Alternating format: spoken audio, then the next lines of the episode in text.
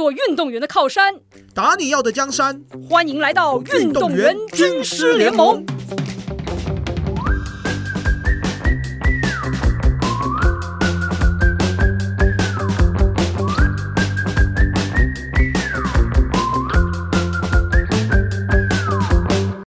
其实讲到休赛期，我自己还蛮喜欢一位球员的，就是大家常听到的字母哥，嗯就是 Yanis。那为什么会特别喜欢他？大家知道他刚进到这个比赛的时候啊，他其实是非常非常瘦的。嗯，那大家一致认为是说，因为他的瘦没有办法让他在 NBA 长期生存，所以嗯他在每一年你都可以看到他的身材是砰砰砰，一年比一年还要壮。嗯那就开始我就好奇，就是这一位选手他到底做了什么？是他到休赛期才知道说，哦，他每一年只要比赛完，他就知道说他的弱点就是呃肌肉量不足，所以他的对抗性不够。嗯然后他就是会马上的投入到重量训练室，嗯开始进行每一天的重量训练，然后包含他好像一天吃午餐吧，为了要增肌。嗯我就看到说，哦，其实在这个阶段，他每一年做的这些事情，才帮助他。为什么现在会有两座 MVP？为什么他可以拿到 NBA 总冠军？为什么所有的球队要用人墙战术来封锁他？嗯其实那个不是突然变成这样子的，嗯是其实才知道说，哎、以前可能会觉得说，哦，看到这个球员表现好，就是因为他有天赋。是但其实后来会看到，就是说，哦，因为现在网络媒体也越来越发达你可以去了解到这个球员他做了哪些事情，他的故事是什么，才知道说他每一年这样投入重量训练的升级，是帮助他成为现在这个角色的一个非常重要的关键之一。对。字母哥的这个故事其实也是一个非常好的例子，也是我现在要说的重要的事情的其中一个，就是休赛期是一个非常好的做自我升级的机会，upgrade 自己，让自己成为了，比方说你是字母哥一点零，变成字母哥二点零，或者是光头一点零变成光头二点零，如果以我对字母哥认识，他现在不知道已经几点零了，真的是很可怕。对，就是说这个东西其实就是你像你说天赋，它确实是一个很好的一个起点吧。但是你要怎么样去兑现你的天赋，把你更多的可能性去激发出来？因为其实不光是运动员，其实对于我们一般人来说吧，就是其实很多时候你的天赋是摆在那里，你还没有把它释放出来而已。那你怎么样可以通过自己每一年的这个经验，包括去复盘你上一个赛季，诶，哪些事情做得好的，哪些事情做得可以更好的，你还想要提高那些东西，去找到自己可以进步的这个空间。因为其实真的，我觉得就是像我前面讲的，为什么说我觉得运动员，尤其是顶尖那些选手，他可以在这种最高的那个位置载至这么多年，他其实他所有人都是锁定你的，都是。靶心都在你身上的，他怎么可以做到持续的领跑这件事情？因为别人也在进步，而且是追着你、奔着你的这种弱点去攻击你的，那你必须要持续的去进化自己，让自己更强，或者是有更好的这种对应各种的挑战的能力。休赛期其实是一个相对有时间跟空间，可以去让你去嗯重新的检视自己，然后去思考自己的职业生涯也好，然后或者是去想象自己可以成为什么样一个更好的运动员，更有方法、更有效率的去做这个事。其实，就从职业来讲哦，我觉得其实大家刚讲字母哥这也是一个好的例子。然后我觉得想要补充一个好玩的例子，是一个高中生的故事。哦，高中生对，但那个高中生他是十几年前的高中生，现在已经是职业选手了嘛？对，现在职业选手，他的名字叫 Stephen Curry。嗯、他现在可以说是大家公认的最好的呃三分球王对篮球嗯的三分射手。那其实为什么说十几年前的休赛期，就是他十几年前还在高中的时候，大家虽然说现在他觉得他投篮姿势对不对非常顺畅，可能是很多年轻人模仿的对象，但是在他自己高中的球员时代，其实他投球姿势还不是这样。那个时候他是用推的，那时候很瘦，对，嗯那所以说他的手没有办法支撑在头顶的位置去做出手，所以他很多时候他是从腰线就开始启动。但是这个东西其实，哎、别看他那时候很准哦，只是他知道说啊，我如果要往更高水平去打，我要打大学篮球，甚至我要打 NBA，别人如果要封阻我，那简直太容易了，因为我直接在腰线出手，就手放在那边，你就准备被盖了。很容易受到干扰跟影响嘛，所以他很清楚知道这点必须改，所以也算是就是下定了决心，下了苦功的。听说那一个暑假真的是这种泪带汗的，不知道多少天的，就是真的是刻意的去练习，而且甚至就是我记得有看到报道说，就是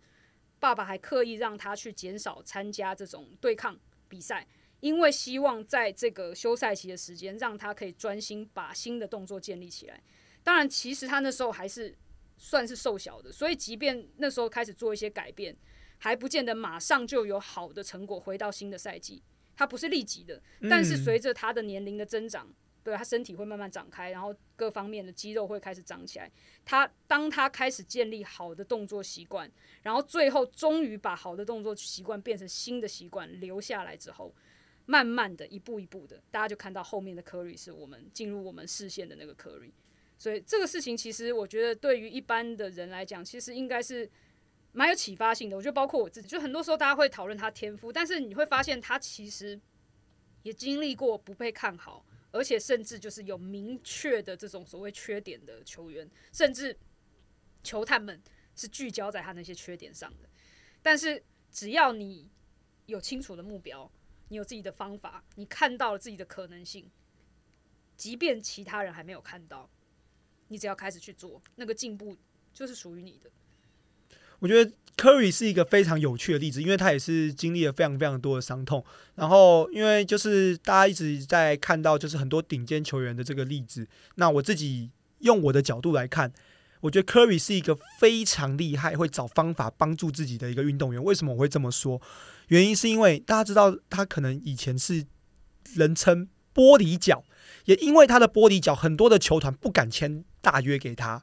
因为其实他本来大家都知道说他三分就本来就有一定的水准，但是因为玻璃脚的属性，大家就会害怕去签一个大约，然后导致自己最后亏损嘛。是。那他就有想尽各种不同，包含怎么去训练他的脚踝，怎么帮助他的脚踝有更好的稳定，他的核心。那我自己这样看下来，就是哎，回归到我自己身上，然后也包含了我跟晚章几次聊很多次，就是关于休赛期的话题嘛。那我自己今年也做了一些蛮大的改变。确实，你说到科瑞他这几年的变化，就是你就算现在看他跟五年前其实又是不太一样的运动员，然后真的是很客观的去检视自己的身体的状况。比方说职业球员来说吧，他们可能有办法去配套这种专业的医疗检测，就知道说，哎，我在脚踝的平衡度啊、稳定度啊，可以做得更好的话，那我可以提早去预防一些伤病。他可以从不同的角度，包括像你刚刚说的，去提高自己的这种。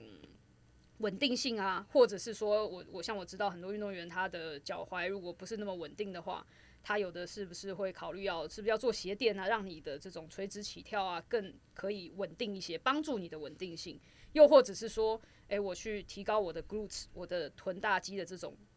力量控制，然后去减少我在脚踝的消耗，就包括你的臀臀部的这种肌肉支撑，然后包括你的膝盖的这种角度使用。然后让你的身体用更有效率的方式去支撑自己场上的移动，去减少呃踝关节的消耗。所以这个东西其实是真的，嗯，它是有一个脉络跟这种思路在里面的。但是很重要的一点就是，他要先很客观的去检视自己的身体情况，呃，身体上的，然后有什么样客观的讯息是可以提供自己做参考，然后再从自己场上想要做到那些事情去找到。对应的方式去提高，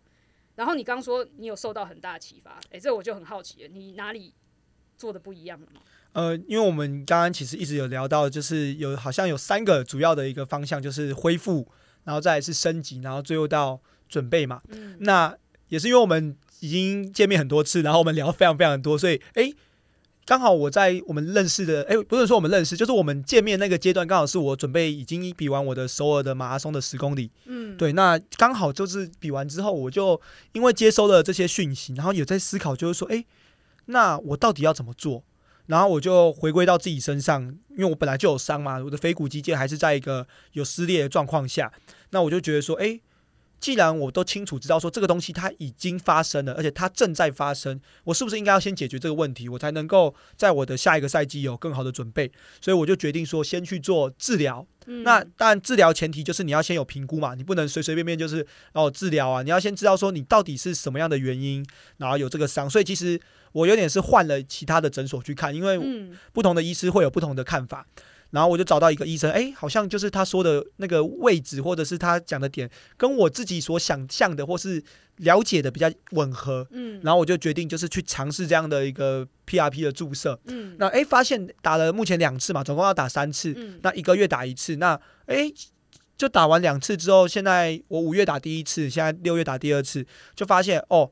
变好很多诶。然后除除了恢复之外呢，同时因为我们的下一个赛季就会是可能在十二月的时候会有台北马拉松，嗯十一月的时候也会有扎达马拉松。嗯那我参与的项目都是半马，嗯那就会开始想说，诶，那我已经知道说我脚踝是有问题的，那就开始想说，诶，怎么样是造成我脚踝的问题？所以我就开始发现说，哦，我的髋关节的活动度是有受限的，嗯因为我脚踝受伤之后，髋关节就一直代偿，嗯，然后也影响到我的肋骨。嗯那我就去找了皮亚提斯老师，嗯好、去透过一些呼吸的训练来增加我的核心稳定，慢慢的让我的肋骨的肌肉会使用。也找了瑜伽老师来去伸展我的一些髋啊，或者是一些臀部的一些肌肉。嗯诶，后来有一次我就在一个纪录片看到老邦卷士也在做这件事情，嗯嗯因为老邦卷士的年纪也越来越大了，嗯所以他更注重这些伸展，还有一些核心稳定的控制。是，然后发现哦，不知不觉发现自己好像走在跟那个顶尖运动员一样的路上。嗯那可能不一定在师资上是最专业，但是我觉得这是我做的一个蛮大的改变，然后嗯重新认识了我可以做这件事情。那经过这两个月，因为才刚开始两个月，就发现说，诶，原来我是可以有这么好的稳定性。嗯原来我的脚踝受伤之后，难怪 NBA 的球员为什么就是有些球员他一定是做了一些我们不知道的事情，那可能我们现在认识的这些事情，然后去尝试。那当然一开始我也想过说是，当然这个是如果假设真的没有办法的办法，就是现在网络上有非常多的训练影片，我觉得也可以让去做尝试。因为我自己一开始其实坦白说，诶，因为请老师都要钱啊，嗯一堂课 personal trainer 都不便宜，所以一开始我是看影片练习。嗯但是后来发现，我好像有点不知道我为什么做这件事。但我可能知道说做这件事情是训练哪一些肌肉，嗯，但是没有一个老师在旁边看，我觉得还是有差。所以后来我还是觉得说，哎、自己有相对应的资源，嗯然后就去投入这件事情，然后做这个改变。是，因为我觉得你说的这个其实有几个蛮好的点。我觉得第一个就是听起来你的做法已经越来越科学化。所谓科学化，是你知道为什么去做。科学嘛，就是说你知道做了 A 就会产生 B 的结果，而且它是一个稳定发生的，而不是像丢骰子一下一下这个一下那个。是是是对对？，所以你开始找到了一个比较合理的方法，而且它是基本上是一个有效的做法，是可以产出你想要的这个结果，然后你开始去做。那我觉得这个是从方法上你去，包括自己去寻找这个可能性，对吧？去尝试不同的医疗的这种合作吧，或者是说你当然，我觉得就是尝试是第一步而已，但是你要自己很打开的去关注、观察、了解自己的身体的反应，然后才知道哎什么样的一个一个一个做法是对我有帮助、有影响的，然后也包括像你自己说的，去找到这个问题的核心。哦，因为我踝关节的这种稳定性不好，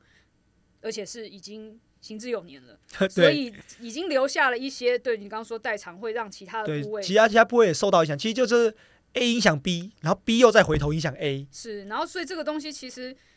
呃，当你不了解这整件事情的时候，你可能只是一直在重复的去做，而且你即便你觉得自己很努力，但是实际上都解决不了这个问题。那所谓有个好的方法，就像你说的，诶，抽离出来一个客观的检查，发现了这个角度的问题。其实这个确实是很多的选手，就甚至是从预防的角度去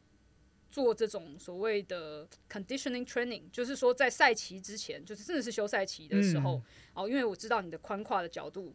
不是那么理想，所以我在某些动作，我的拉伸必须要做到这个程度，就是而且这个是要 routine，就变成你每一天它要重复的，每一天都要去做，尤其是你要去真的是后面，甚至是这些习惯，希望是可以留下来，变成到你赛季。你只要去参加球队的训练、集体的训练之前，你该做的这些宽胯的拉伸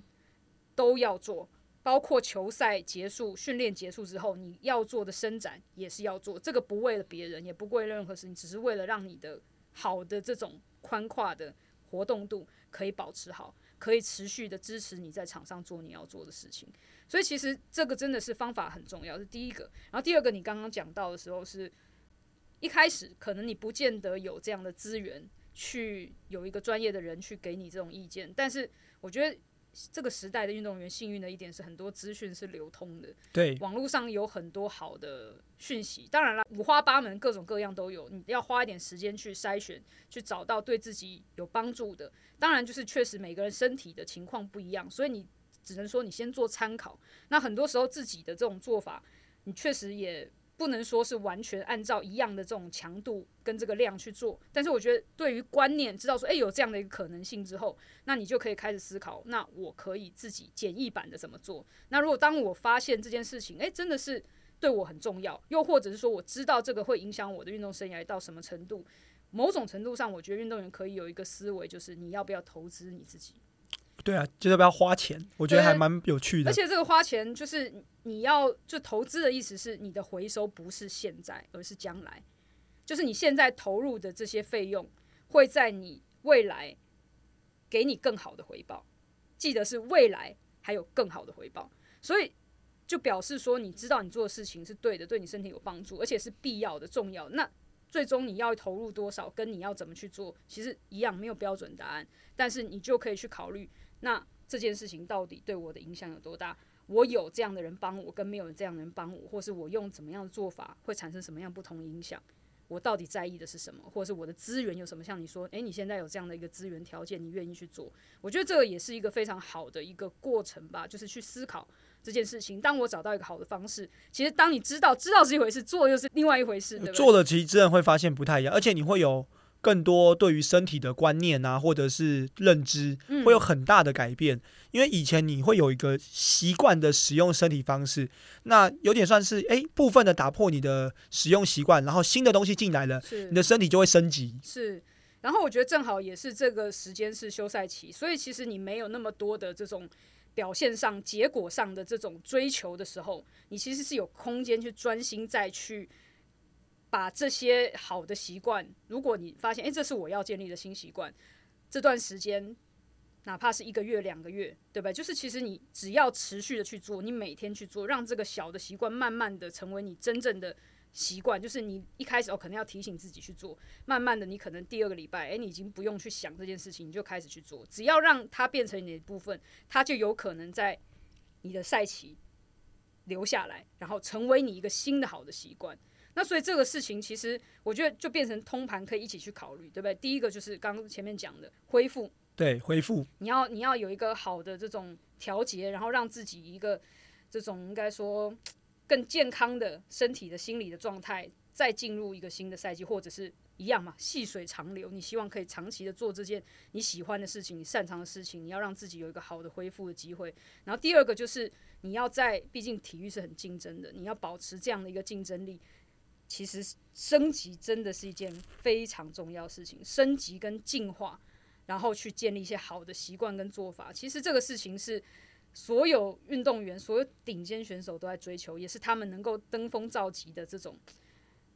来源吧。就是从你平常的做法开始。那平常做法从什么时候开始？其实休赛期就是一个很好的时间点，去开始。你想做的一些事情，或者是学习到、了解到，诶，新的做法可以帮助我改变什么、提升什么？那这个是一个很重要的。然后最后是因为休赛期的结束之后，要进入的就是赛期，所以你赛期想要什么表现？新的一年你希望做到什么？然后相对于去年，OK，你可以很清楚的去复盘过去一年有哪些事情。如果我有什么样的能力可以不同，那我就可以在这个新的赛期去及早去做一些准备。身体上的、心理上的各方面，让你进入赛期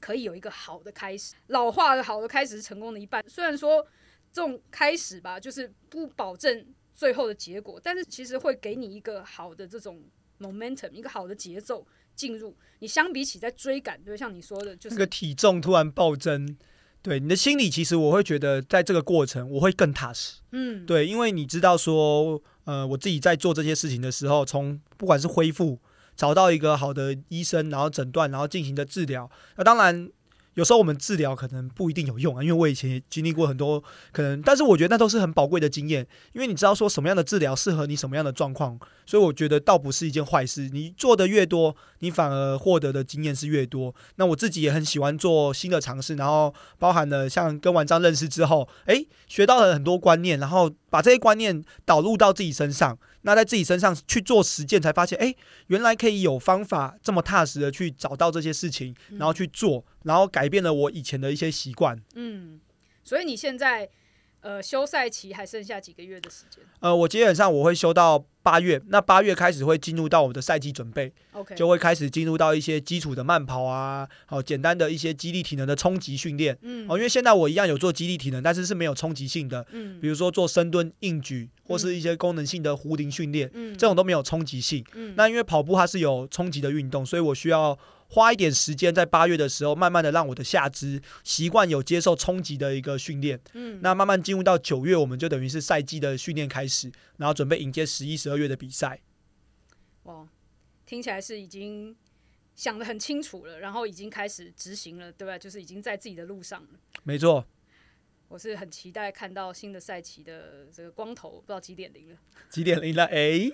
在我祝福你的同时，我觉得还要。呃，说一个好的事情，就是说，虽然你现在的运动项目是马拉松，然后你过去曾经打过篮球，已经离这个运动项目其实已经相对远了，但是你还是持续的去关注很多篮球运动员的做法跟方式，然后从观察他们去提炼一些诶对自己有帮助的一些做法，跟这些一些一些这种好的故事吧。其实这个也是非常鼓励运动员。可以去做的事情，尤其是在休赛期的时候，其实你更多的时间是在自己手里的。有时候手机刷一刷的时候，哎，手机放下来，挑一本自己喜欢的书，运动员的书、自传的啊，任何运动项目都可以。只要你喜欢这个运动员，或是觉得诶，或是对他稍微有一点兴趣，对他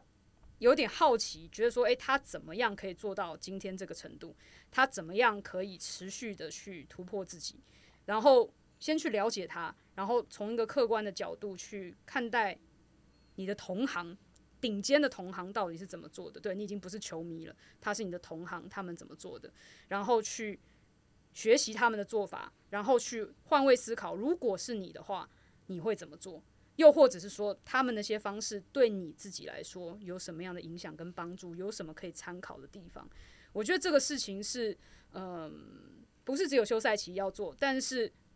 如果你可以从休赛期开始去做，我也相信这个东西慢慢的会潜移默化，会影响到你。因为包括光头他刚说的几个 NBA 球员的例子，其实都是他自己去涉猎、自己去了解的，然后也对他自己产生了一些好的影响。那我觉得那些东西，